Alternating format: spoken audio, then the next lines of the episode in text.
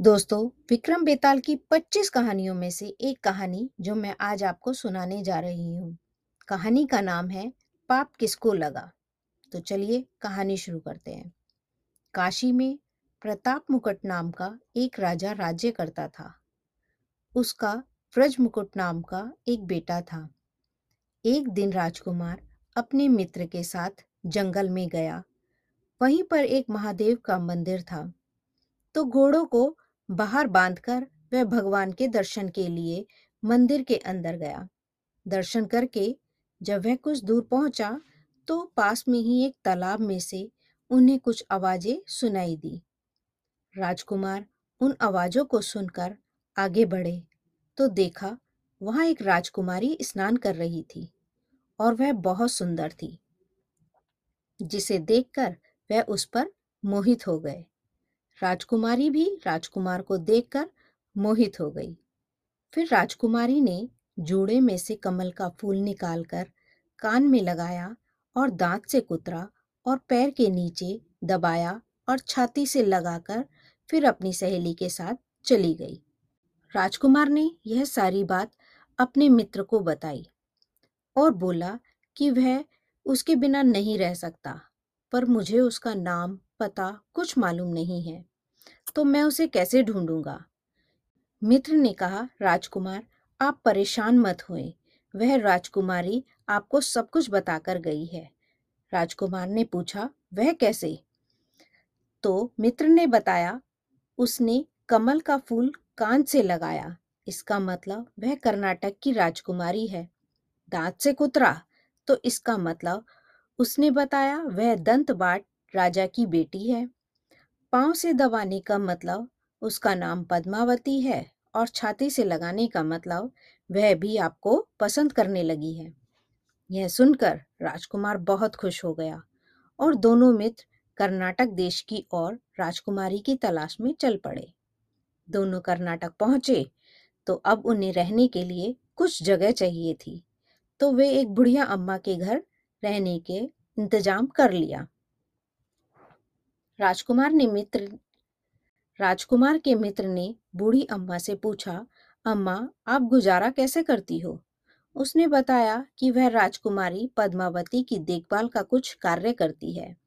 यह सुनते ही राजकुमार खुश हो गया।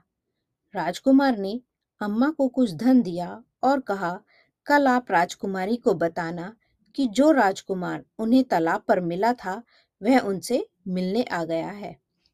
अगले दिन जब बुढ़िया अम्मा महल गई तो उसने सारी बात राजकुमारी को बताई।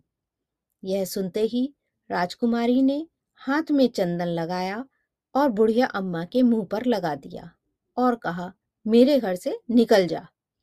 अम्मा ने सारी बात राजकुमार को बताई तो राजकुमार बहुत दुखी हो गया। पर उसके मित्र ने समझाया कि दुखी ना हो, यह राजकुमारी का संदेश है कि दस दिन बाद चांदनी रात के बाद, अंधेरी रात में वह आपसे आकर मिलेगी। दस दिन बाद बुढ़िया अम्मा राजकुमारी के पास गई तो राजकुमारी ने फिर फटकार कर पश्चिम की खिड़की से बाहर जाने को कहा। अम्मा ने आकर राजकुमार को यह सब बताया तो मित्र ने कहा कि अब उन्होंने तुम्हें उस खिड़की पर बुलाया है। अब राजकुमार की खुशी का ठिकाना नहीं था। वह तैयार होकर उस खिड़की के पास पहुँच गया। वहाँ राजकुमारी उसे मिली और अपने महल में ले गई। अब राजकुमार राजकुमारी के साथ कुछ दिनों महल में ही रहा और बहुत खुश था। पर एक दिन वह उदास बैठा था तो राजकुमारी ने पूछा, तुम उदास क्यों हो? उसने बताया, मेरा मित्र मेरे साथ आया था। पता नहीं वह अब किस हालत में होगा। उसी की समझदारी व सूझबूझ से ही मैं तुमसे मिल पाया हूँ। राजकुमार ने सारी बात राजकुमारी को बताई। राजकुमारी ने कहा कि ठीक है, आप अपने मित्र से मिलकर आओ। मैं उसके लिए कुछ अच्छे अच्छे भोजन बाँध देती हूँ। राजकुमार अपने मित्र से मिलने निकल गया। दोनों मित्र एक दूसरे को देखकर बहुत खुश हो गए।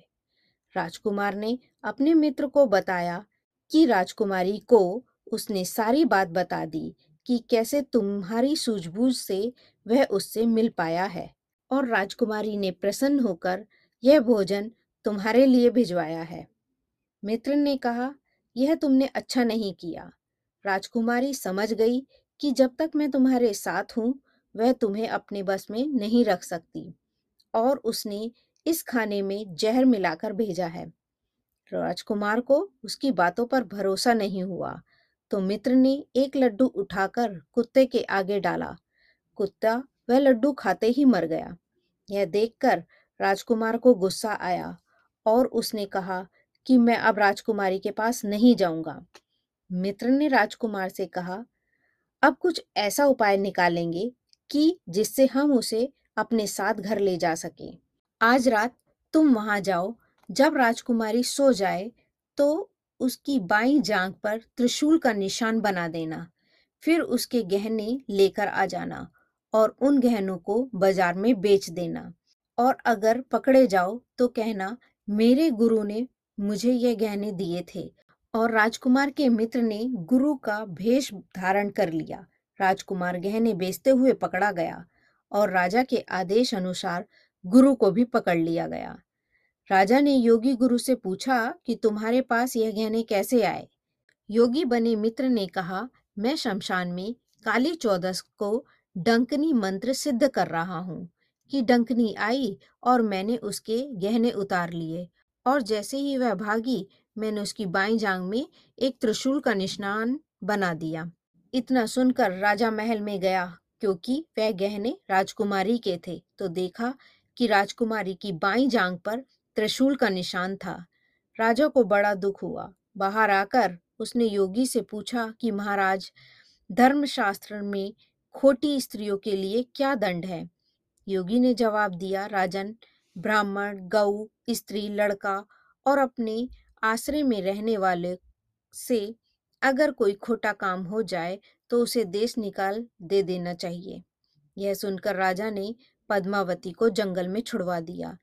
राजकुमार और दीवान का बेटा तो इसी इंतज़ार में थे कि राजकुमारी को अकेला हुआ देख वह नगर में ले जा सके और खुशी खुशी वहाँ पर अपना जीवन व्यतीत कर सके। अपनी कहानी सुनाकर बेताल बोला कि, राजन, बताओ, अब पाप किसको लगा? जल्दी बताओ, नहीं तो मैं तुम्हारे सिर के टुकड़े टुकड़े कर दूँगा। राजा बहुत न्यायप्रिय था। उन्होंने कहा कि, पाप तो राजा को लगा है। मित्र ने तो अपने स्वामी मित्र की सहायता की।